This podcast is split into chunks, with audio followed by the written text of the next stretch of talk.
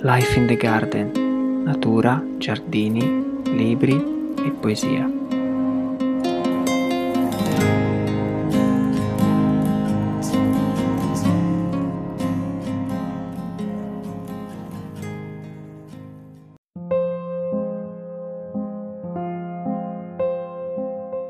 Mio caro amico, le mando via treno fino alla stazione di Argenteuil un piccolo cestino di prugne. Quest'anno non sono abbondanti, le mando le migliori. Da un mese non posso più far niente di buono. Ho grattato e bucato quasi tutto ciò che avevo fatto e sono disgustato di me stesso. Un'estate splendida persa. Ah, la pittura, che tortura. Decisamente non sono niente di niente, non riceverò Sisley né nessuno. Saluti a tutti e due. Claude Monet, sabato 4 settembre 1887, lettera a Gustave Caillebot. Eccoci qua, bentornati a Life in the Garden e benvenuti al secondo episodio della serie Giardino Impressionista insieme a Clara Stevanato. Ciao Clara! Ciao Enrico, buonasera. Come stai? Tutto bene, grazie, tutto bene. Allora, in questo secondo episodio parliamo di pittori in giardino e quindi in particolare parleremo del rapporto stretto con il giardino di tre pittori, quindi Claude Monet, Paul-Émile Pissarro e Gustave Caillebot. La mia pronuncia francese, scusatela, ma è, è così. Sempre, sempre ottima. Spero, eh, spero vada bene. E allora, sono guarda, tre artisti fantastici. E, insomma, mi piacciono tutte e tre. Sicuramente Pissarro e Monet sono famosissimi. Forse più famoso è Monet in assoluto. Cagliebot è meno famoso, fra l'altro è quello che ha vissuto anche meno perché è morto giovanissimo. Ieri leggevo la biografia, è morto a 45 anni, giusto? Sì, è morto 45 anni, ma in realtà ha una produzione sterminata, cioè in pochissimi anni ha prodotto una quantità di opere, più di 500, di cui oltre 100 solo di vedute di giardini, quindi comunque insomma una vita ben spesa. Esatto. Corta, corta ma ben spesa. Io quando sento di questi artisti che in 45 anni o 40 anni sono riusciti a fare tutte queste cose, mi sento sempre piccolo piccolo, anche quando si, si parlava di Van Gogh, no? E Cagliebot uguale, in effetti è eccezionale. Ma ti lascio la parola e partiamo da, da Monet? Partiamo da Monet, partiamo da Monet anche perché con Monet ci ricolleghiamo a un episodio che abbiamo già, eh, già appunto fatto e dedicato proprio a Monet, al giardino di Giverny, che è proprio il suo giardino, la sua creatura. Monet stesso la definisce la mia opera d'arte più importante, quindi lui era pienamente cosciente di quanto il suo giardino fosse, eh, fosse veramente la, la sua creatura. E infatti riprendiamo un po' quello che dicevamo nell'introduzione, cioè quella famosa equazione, quel famoso rapporto in cui dicevamo che il giardino sta al quadro come il giardiniere sta alla pittura. Cioè sì. i pittori di questo periodo, tutti i pittori che abbiamo citato nell'introduzione della prima puntata e che citeremo stasera, sono tutti pittori che in qualche maniera si sono veramente eh, dati eh, al giardino, hanno veramente messo le mani in pasta, le mani nella terra. Sono tutti pittori e giardinieri e quindi il quadro diventa per loro il mezzo di fissare quell'effimero di cui parlavamo nell'introduzione in maniera perenne, perché la grande ricerca degli impressionisti non è lo studio in atelier in uno spazio chiuso con una luce controllata, la sfida degli impressionisti è catturare le luci, catturare le ombre, catturare le stagioni, le variazioni di luce nella giornata, eh, le sfumature dell'acqua, il riverbero, mm, le ombre che proiettano appunto gli alberi su un, un prato. E questa è la grande sfida impressionista ed è la grande difficoltà. E infatti mm, questa cosa si riflette molto anche nei giardini che vedremo questa sera perché Monet eh, il suo giardino eh, lo concepisce come fosse un quadro quindi i tre esatto. pittori, Monet, Caillebot e Pissarro, che vediamo stasera, hanno tre concezioni di giardini diversi. Si tratta tutti e tre di giardini intimi, perché sono i loro giardini di casa loro, sì. um, ma sono giardini uh, che hanno valenze diverse, perché appunto Monet, come ti dicevo, e poi torniamo appunto magari a parlare di Monet in maniera più approfondita prima di passare agli altri, Monet um, di, immagina il suo giardino e coltiva il suo giardino come fosse un quadro cioè è come se lui dovesse dipingere un quadro coltivando i fiori nel suo giardino. Quindi se uno va a Giverny e ha un colpo d'occhio dalla sua casa, dal suo atelier al giardino in piena fioritura, rivede benissimo i suoi quadri.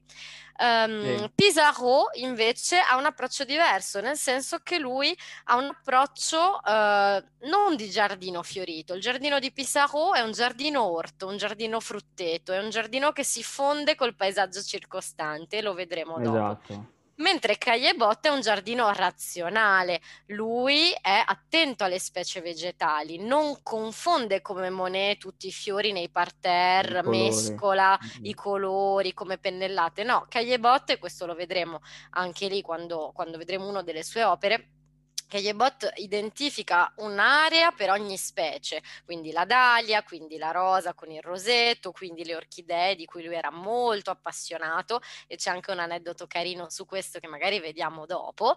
Um, e appunto um, è più scientifico. Esatto, più, un approccio più scientifico, più orticolo proprio, più sì. botanico. Quindi tre, eh, tre, giardini di tre pittori, tre giardini privati con tre approcci fondamentalmente diversi. Infatti, eh, Pissarro forse è quello che io preferisco perché appunto inserisce il paesaggio intorno alla, suo, alla sua casa eh, di Eragny e quindi si vede proprio il paesaggio intorno ed è veramente bello. Poi l'orto lo, lo ritrae spesso, ecco, l'orto, il frutteto, ed l'orto, è molto particolare anche mm-mm. questo. L'orto, il frutteto, esattamente, tant'è vero che lui ehm, è appassionatissimo dei frutteti, un po' come Van Gogh, tra l'altro, anche lui sì, ritraeva molti frutteti, vero. gli alberi da frutto in fiore. E lui dice proprio che gli alberi da frutto eh, hanno queste fioriture magnifiche. Lui dice ah peccato che siano totalmente effimere, quindi ancora una volta vedi la sfida sì. dell'impressionista che deve catturare un momento molto breve. Mm, e a questo proposito, e ve lo dico subito quello di Cagliebot perché è bello eh, e perché sì. mi, pro- mi, ha proprio colpito. Cagliebot pensa che ha rinunciato Uh, ad un invito a cena uh, molto importante nel circolo con tutti i pittori uh, a Parigi, eccetera, perché, perché stava dipingendo un'orchidea sì. molto preziosa che si era fatto arrivare, eccetera, e uh, non um, si è detta talmente una cosa effimera che potrebbe sfiorire da un momento all'altro, che potrebbe perdere quella, quella bellezza, quella lucentezza che non vengo alla cena, non, non contatemi, non ci sarò perché io devo dedicarmi all'orchidea e quindi, e quindi vedi, vedi, che ancora Fantastico. una volta cioè, veramente c'è questa ossessione del giardino di cui parlavamo nell'introduzione, cioè sono veramente ossessionati da questa, da questa ricerca della bellezza del fiore, del della, della sfumatura. Quindi, insomma... Tra l'altro invece per inciso volevo dire che Cagliebot era quello più benestante fra tutti questi tre e anzi eh, era proprio un mecenate, quindi un'esposizione la, la, pagò proprio di tasca sua completamente. E sì. Invece Pissarro, io ho letto le sue lettere che ha scritto al figlio eh, e, e, in pratica dice sempre, si lamentava sempre di soldi continuamente, che non riusciva a vendere i quadri, eh, appena aveva qualche franco lo mandava al figlio, quindi mentre Cagliebot era il più, il più ricco, diciamo, ecco. Sì, sì, sì, di famiglia ricca, perché lui già eh, nella casa di famiglia, appunto, a Hier, ehm, aveva, appunto, viveva in condizioni molto benestanti, avevano questa grande casa eh, vittoriana, come dicevamo prima, eh, con questo grande giardino, con l'orangerie, con la serra, una casa mh, veramente di una famiglia borghese, di alto livello, ehm, e che poi purtroppo, appunto, la famiglia sarà costretta a vendere e sarà lì, sarà in quel momento che Caillebot si trasferisce al, eh, nel villaggio di Petit Genevilliers ed è lì che poi costruirà il suo giardino, diciamo il suo proprio giardino, con l'aiuto della moglie Charlotte. Esatto, infatti quindi le, le, sue opere sono fondamentalmente su sia a Hier e a quest'altra proprietà che non mi azzardo a pronunciare, Petit Genevilliers. Okay. Esatto, esatto, sono, sono, proprio due fasi della sua vita, la fase della giovinezza, quando ancora viveva con la madre e con il fratello nella casa di Hier, in questa grande casa, appunto questa grande casa di campagna, sì. ma vittoriana, borghese, neoclassica proprio, di, di stile sì, neoclassico, sì, e poi si trasferirà appunto a Genevieve con la moglie dove appunto concluderà eh, poi la sua vita. Mm, ed è lì diciamo che la, sua, la, la, maggior parte della produzione si concentra a livello di giardini però sì anche sicuramente a Hier quindi entrambe le case hanno un'importanza sua, nel, nel panorama artistico della, de, della, sua vita. Perché gran parte delle sue opere come dicevamo nell'introduzione sono proprio dedicate a, ai suoi giardini fondamentalmente. Ai suoi giardini, esattamente, alle figure in giardino, ai suoi giardini, alle varietà di piante che eh, poteva appunto eh, aver coltivato, perché anche lui, come Monet e come tutti in questo periodo, eh, sono appassionati di giardini, di giardinaggio, si interessano ai primi saloni di orticoltura che nascono proprio a inizio 800, metà 800, cominciano a interessarsi a Truffaut, che è questo grande, diciamo, produttore antelitteram di, eh, di semi, di piante, ehm, di import-export, tra virgolette, sì. per usare un termine moderno, di talee, di varietà rare. Quindi lui, Monet, tutti loro c'è un grande scambio epistolare, un grande scambio di piante, di varietà, l'orchidea di cui vi parlavo prima, le ninfee di Monet che lui si farà arrivare appositamente per appunto il suo, ehm, il suo stagno a, a Giverny. Quindi eh, c'è proprio un grande fermento um, orticolo, botanico, um, una grande passione per questi fiori e nella corrispondenza emerge, emerge moltissimo, emerge moltissimo. Esatto, sì.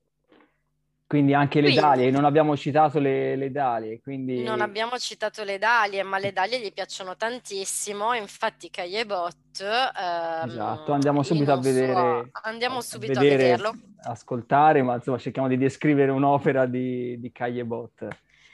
Esatto, sono le dalie appunto di Caillebot al giardino del Petit Genevilliers 1893 ed è un quadro molto bello perché avete eh, in primo piano la dalia. È quello che vi dicevamo all'inizio, cioè il giardino di, di Caillebot è un giardino razionale, lui le sue varietà emergono, le vediamo chiaramente nelle sue sì. opere, mentre in Monet è difficile distinguerle, in Pissarro mh, mm, così e così, eh, perché appunto Pissarro è molto attratto anche dall'albero da frutto, esatto, dal paesaggio, sì, sì, mentre Caillebot ha una visione razionalista del bota- della botanica, della Dalia, che è proprio in primo piano ad altezza oltre che umana, mi verrebbe da dire, queste grandi dalie arancioni con questo fogliame molto scuro e sembra veramente di poterle toccare.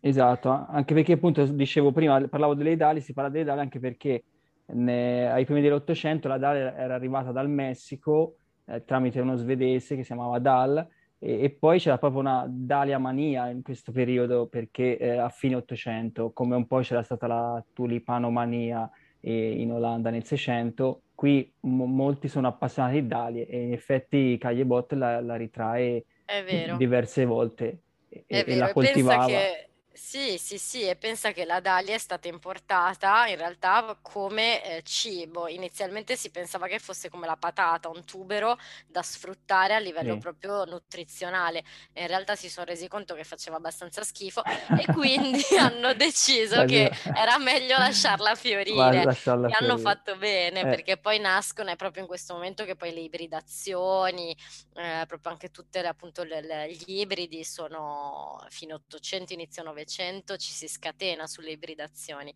Queste sono dalie bellissime, quelle grandi dalie con la testa grossa, arancioni, mh, mm, stupende. Esatto, e, e, in questo quadro, se non sbaglio, si vede anche una serra, è la serra questa qui su una destra, vero? Si sì, sì, sì, Perché... sì, anche questa, sì. Perché nella proprietà lui aveva anche una serra, quindi era proprio un, un orticoltore di, di fatto. Sì, sì, si vede la casa sullo sfondo, una casa sicuramente più modesta rispetto alla casa di Hier della famiglia sua di origine, sì, sì, e sì, poi la serra e si intravede il cagnolino e la moglie, e la moglie. moglie Charlotte Charlotte Berthier, che appunto rappresenta spesso nei suoi giardini, quindi le figure delle donne, poi dedicheremo un episodio alle figure sì, delle donne, donne, in giardino, eh, però ecco questo è un esempio molto bello di lei appunto ritratta in una posa molto quotidiana, molto, una scena molto intima, però eh, quello che emerge proprio che eh, esatto. un quarto del quadro è occupato dalla Dalia. In primo piano c'è la Dalia. Esatto, e il resto è sfondo e quindi sì, sì. sicuramente questa è una cosa interessante. Bello anche il suo famoso quadro, così su Caillebot diciamo vi, vi, vi, abbiamo dato qualche, già qualche indicazione, sì. è molto bello il quadro appunto dove lui ritrae gli, gli alberi di arance sì, nella esatto. sua casa di Hier, quando ancora appunto aveva, possedeva la casa di famiglia, questa grande casa borghese, tutta bianca, un po' vittoriana, molto curata, con un giardino ottocentesco molto curato ed è una veduta molto bella di questi alberi di aranci in questi grandi cassoni bianchi eh, molto eleganti ehm, e anche qui le figure, l- la figura appunto della donna con il bimbo in braccio eh, fa quasi quasi da sfondo, cioè il giardino che è ancora più protagonista. Sì, e Questo poi c'è è... questa luce splendida che è dietro, questo verde, proprio questo sole che picchia.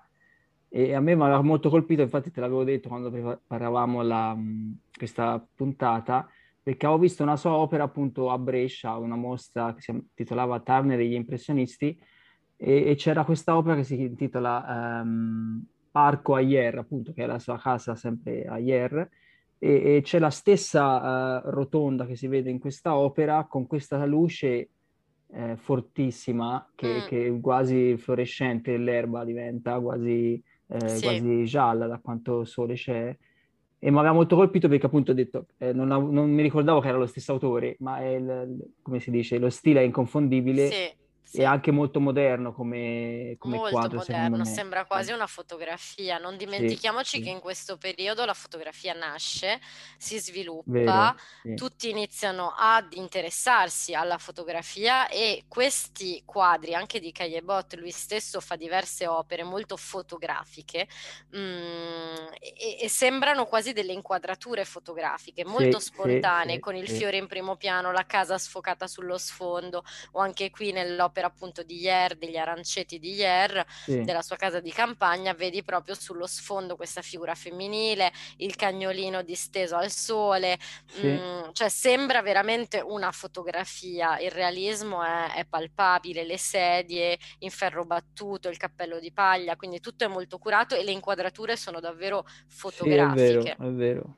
verissimo e questo appunto non è trascurabile, addirittura appunto i, questi pittori si fanno ritrarre moltissimo dai fotografi dell'epoca nei loro giardini. Monet ha tutta Beh, una serie sì. di fotografie che si possono consultare negli archivi appunto di Monet che sono molto molto belle perché proprio vedi il giardiniere pittore all'opera.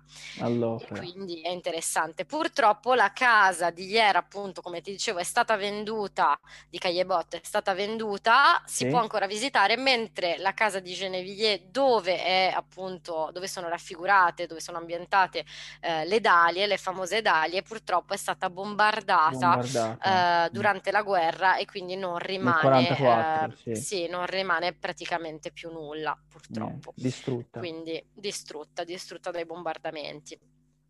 Quindi ecco, eh, questo per Cagliebot. Questo per Cagliebot. Invece passiamo adesso a Passiamo adesso al tuo preferito. Al, al mio preferito, a Pissarro. esatto. sì, che devo dire, appunto, continuo a trovare opere su opere di Pissarro che mi piacciono tantissimo, molti paesaggi, molte ambientazioni intorno a... perché ad Eragny eh, mi sembra che lui ha fatto tipo eh, 400 dipinti soltanto lì e nei dintorni, se, sì, non, sì, se non ho letto male. Impressionante. Quindi, è impressionante, sì. E lui sì, non sì, è morto giovane, non mi ricordo quanti anni aveva, però...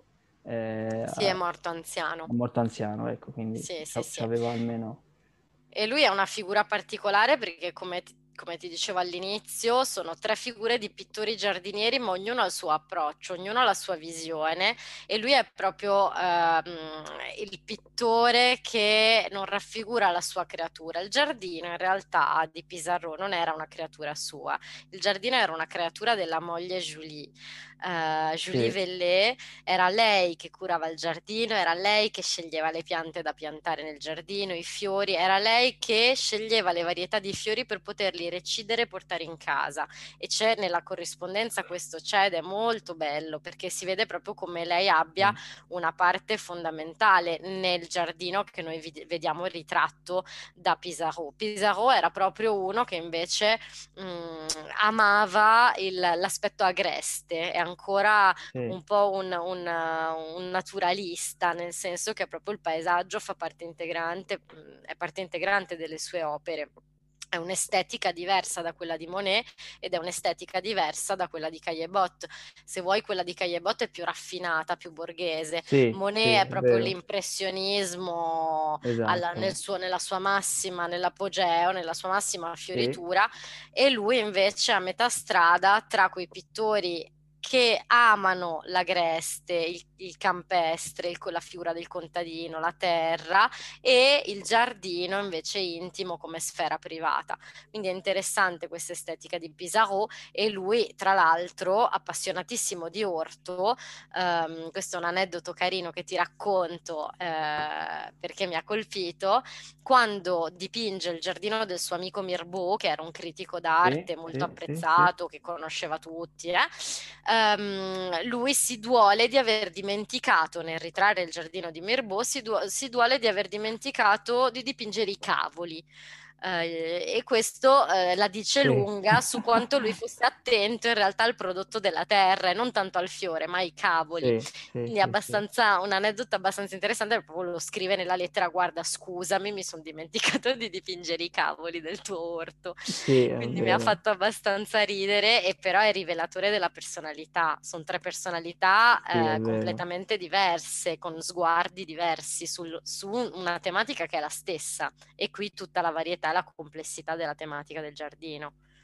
Esatto, sì, ma, ma, ma affascina molto poi anche il suo percorso che inizialmente lui non, non, era nato come pittore fin dalla nascita, in realtà doveva fare tutt'altro nella vita. Poi anche il suo percorso appunto che si è ispirato a, Co- a Corot, a Turner, a Constable, eh, a Courbet e, e, poi che si è avvicinato anche ai divisionisti, eh, insomma ha fatto tutto un percorso pittorico molto anche complesso Elaborato. Alla, elaborato, ecco. Poi alla fine però si è allontanato da, dai divisionisti e ha trovato poi la sua strada. Però devo dire che che i suoi paesaggi sono molto particolari e affascinanti, almeno personalmente, ecco, credo Sì, che... sì, sì. Forse è quello in cui di più si nota quella, ehm, quella, quella, quell'osmosi tra microcosmo e macrocosmo di cui parlavamo nell'introduzione, cioè mm, è quello in cui la natura, è quel pittore in cui la natura si fonde col paesaggio, il giardino si fonde nel paesaggio, cioè senza soluzione di, di, di continuità tra appunto il suo giardino e il villaggio, i campi del villaggio, sì, dei esatto. contadini, eh, quindi questa dimensione molto campestre, tant'è vero che quando scrive al figlio Lucien in una delle lettere, lui aveva vari figli, non so, sì, mm, sette mi sembra, sì, boh. sette, otto, sì, quindi scrive a uno dei figli e gli dice, ah, secondo me il nostro prato di Eragny è una meraviglia rispetto a tutto quello che sto vedendo, lui era in viaggio, in viaggio di lavoro, appena finisco i miei affari qui, gli dice, torno a Eragny e mi metto a lavorare sui prati e sugli alberi, cioè mh, mm, non è sul fiore, lui è proprio quello dei, dei cavoli, dei campi, dei prati, innamorati. Eh, il fiore sì, però è Giulili, la, la, la moglie, la, che la moglie mette il suo. E fra l'altro nel Podere di Aragni, se non sbaglio, lui eh, fece in modo da avere una, una vetrata, una, una, serra per poter dipingere il, quello che vedeva fuori, eh, anche magari con il tempo brutto, comunque aveva una vista splendida dove, da dove poter poi dipingere. Infatti si vede proprio la, la vista dalla... Se andiamo a vedere i suoi quadri, appunto, sì. c'è una, vista dalla mia finestra di Eragny del 1886 in cui si vede appunto una parte del, del, del suo orto e poi dietro tutto il, il, il panorama, ecco. È vero, è vero. Infatti questa cosa del tempo, che anche quando è brutto tempo, è interessante che hai detto, perché lui appunto dipinge moltissimo questa veduta con il campanile inconfondibile sì. uh, in fondo al giardino, oltre la, il muro di cinta del giardino, e nel titolo proprio dell'opera vero, uh, sì, lui dice è... giardino potager, potager è proprio sì. orto, orto frutteto, e clocher, cioè il campanile di Eragny, tempo grigio, mattino. E qui mattino. proprio si vede la potenza degli impressionisti, cioè il tempo grigio, il mattino, la luce del mattino. Quindi eh, questa attenzione alla luce di cui parlavamo, all'effimero, a questo fondersi con il paesaggio, è proprio una caratteristica peculiare di questi, di questi artisti che lavorano su questa tematica. Vero che cioè, non c'è niente di più effimero e non c'è niente di, di, più duraturo anche, perché la natura è un continuo rinnovamento, cioè è l'effimero nell'eterno. Sì, sì. Quindi è, è, assolutamente molto affascinante. Vero, verissimo. Questo transitorio nell'eterno di cui parlava Baudelaire e che vi abbiamo citato che, nell'introduzione. nell'introduzione. Mm. Esatto, esatto. E poi ci volevi parlare anche di un'altra opera, mi sembra di Pissarro, si era detto di sì, di Pizarro volevamo parlarvi anche che del famoso giardino di Mirbeau che vi abbiamo accennato, che è questo suo grande amico, questo suo corrispondente. Mirbeau c'è da dire che corrisponde un po' con tutti, nel senso che è un personaggio mh, abbastanza uh, famoso per l'epoca, un critico d'arte, quindi tutti gli artisti avevano tutto l'interesse anche di farsi apprezzare. E Pizarro dipinge quattro tele, quattro grandi tele del giardino di Mirbeau. Il suo giardino, appunto, anche lui aveva casa, come tutti loro loro, eh, fuori Parigi è il momento in cui si va in periferia. Parigi sta diventando sì. una metropoli, anche se gli spazi verdi abbondano in città, questi pittori hanno bisogno di trovare nei loro giardini un rifugio e tra questi anche Mirbeau, anche questi, questo critico d'arte. E Pissarro è proprio incaricato di eh, dipingere, ehm, dipingere, il suo giardino e Mirbeau è sempre in, freme- in fermento perché fermento. nelle lettere leggiamo proprio eh, che eh, gli chiede ah mi raccomando porta tutto il tuo armamentario di pennelli, colori, cose perché devi ritrarre la fioritura del mio giardino, vieni in quel periodo preciso perché ci saranno fiorite le iris, quindi sì, anche sì, Mirbeau è, è, è vittima di questa frenesia, di questa effervescenza creativa del giardino e proprio lo invita molto spesso e Pissarro fa questa meravigliosa mh, opera del giardino e del pollaio. Ancora una volta vedete che Pissarro è legato alla terra perché non è solo il giardino ma anche il pollaio di Octave Mirbeau 1892 e questo è un po' Monet eh, se vogliamo, è quello che più più sì. si avvicina a, a, un quadro di Monet, anche se le tinte sono più fosche, sono più scure. Uh, qui, per esempio, non distinguiamo le varietà dei fiori come potremmo distinguerle in Caillebot. Sì, Quindi anche questo sì, è un aspetto sì, che mh, volevamo sottolineare per farvi capire come sono tre personalità che vivono nello stesso periodo, che appartengono alla stessa corrente artistica, ma che hanno tre modi di vedere il giardino completamente diversi. Diversi. Lo scopo è sempre lo stesso, lo scopo è sempre di fissare qualcosa di mobile, di mutevole, di effimero, però con tre modi di vedere, con tre visioni eh, diverse. diverse. Quindi questo è interessante.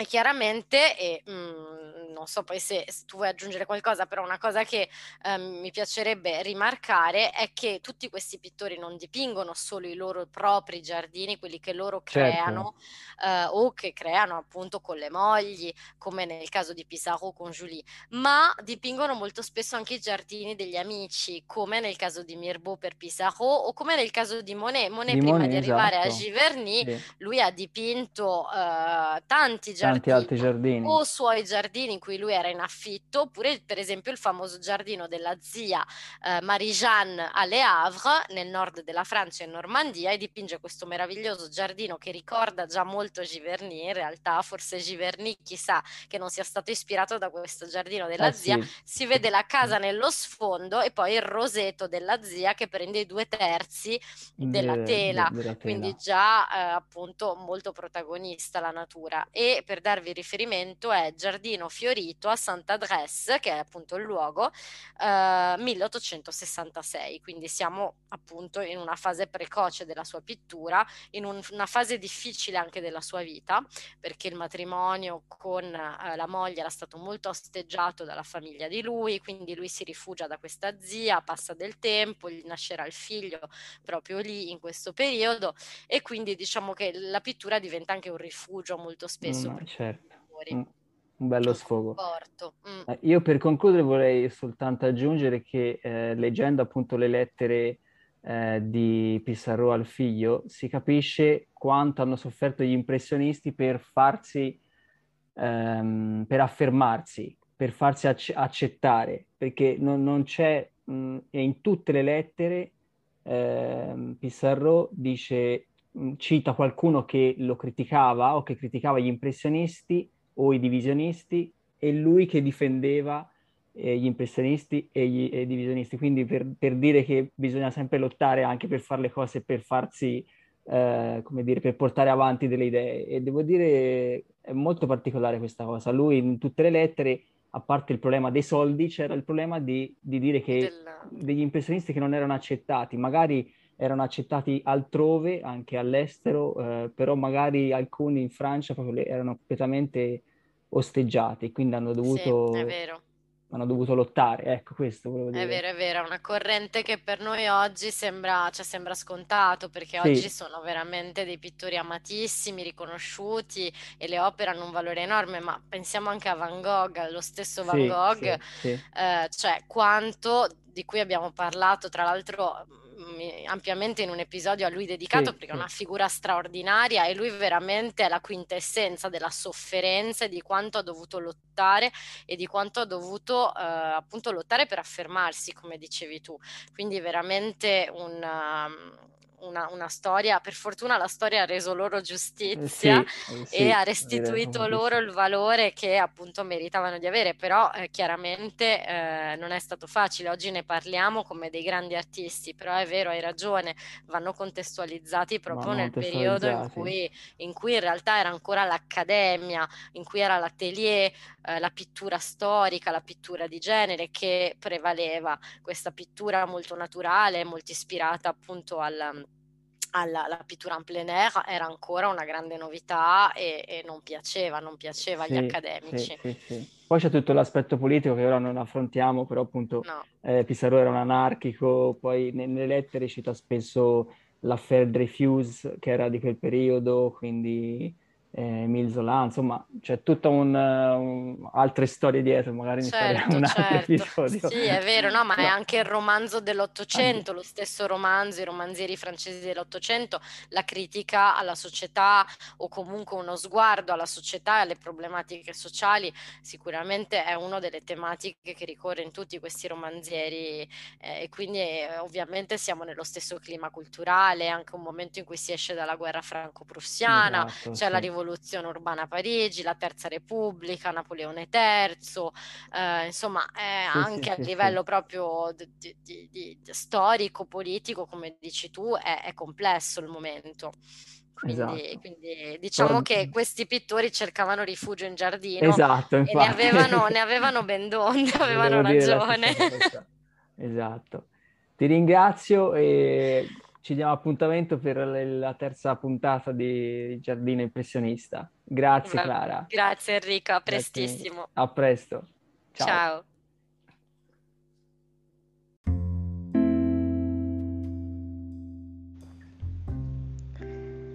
Caro amico, ho visto l'esposizione di fiori a Parigi, delle cose ammirevoli. Vi ho conosciuto il suo amico Godefroy Potrebbe dirmi dove potrei trovare delle piante di fiori annuali? Ne ho viste di splendide all'esposizione, ma è troppo tardi per seminare i crisantemi, tra l'altro. E le dalie a fiori gialli, forse ne ha un po' lei. Insomma, cerchi di informarsi. A martedì, vero? Saluti. Claude Monet. Lettera di Monet a Caillebotte, 12 maggio 1890.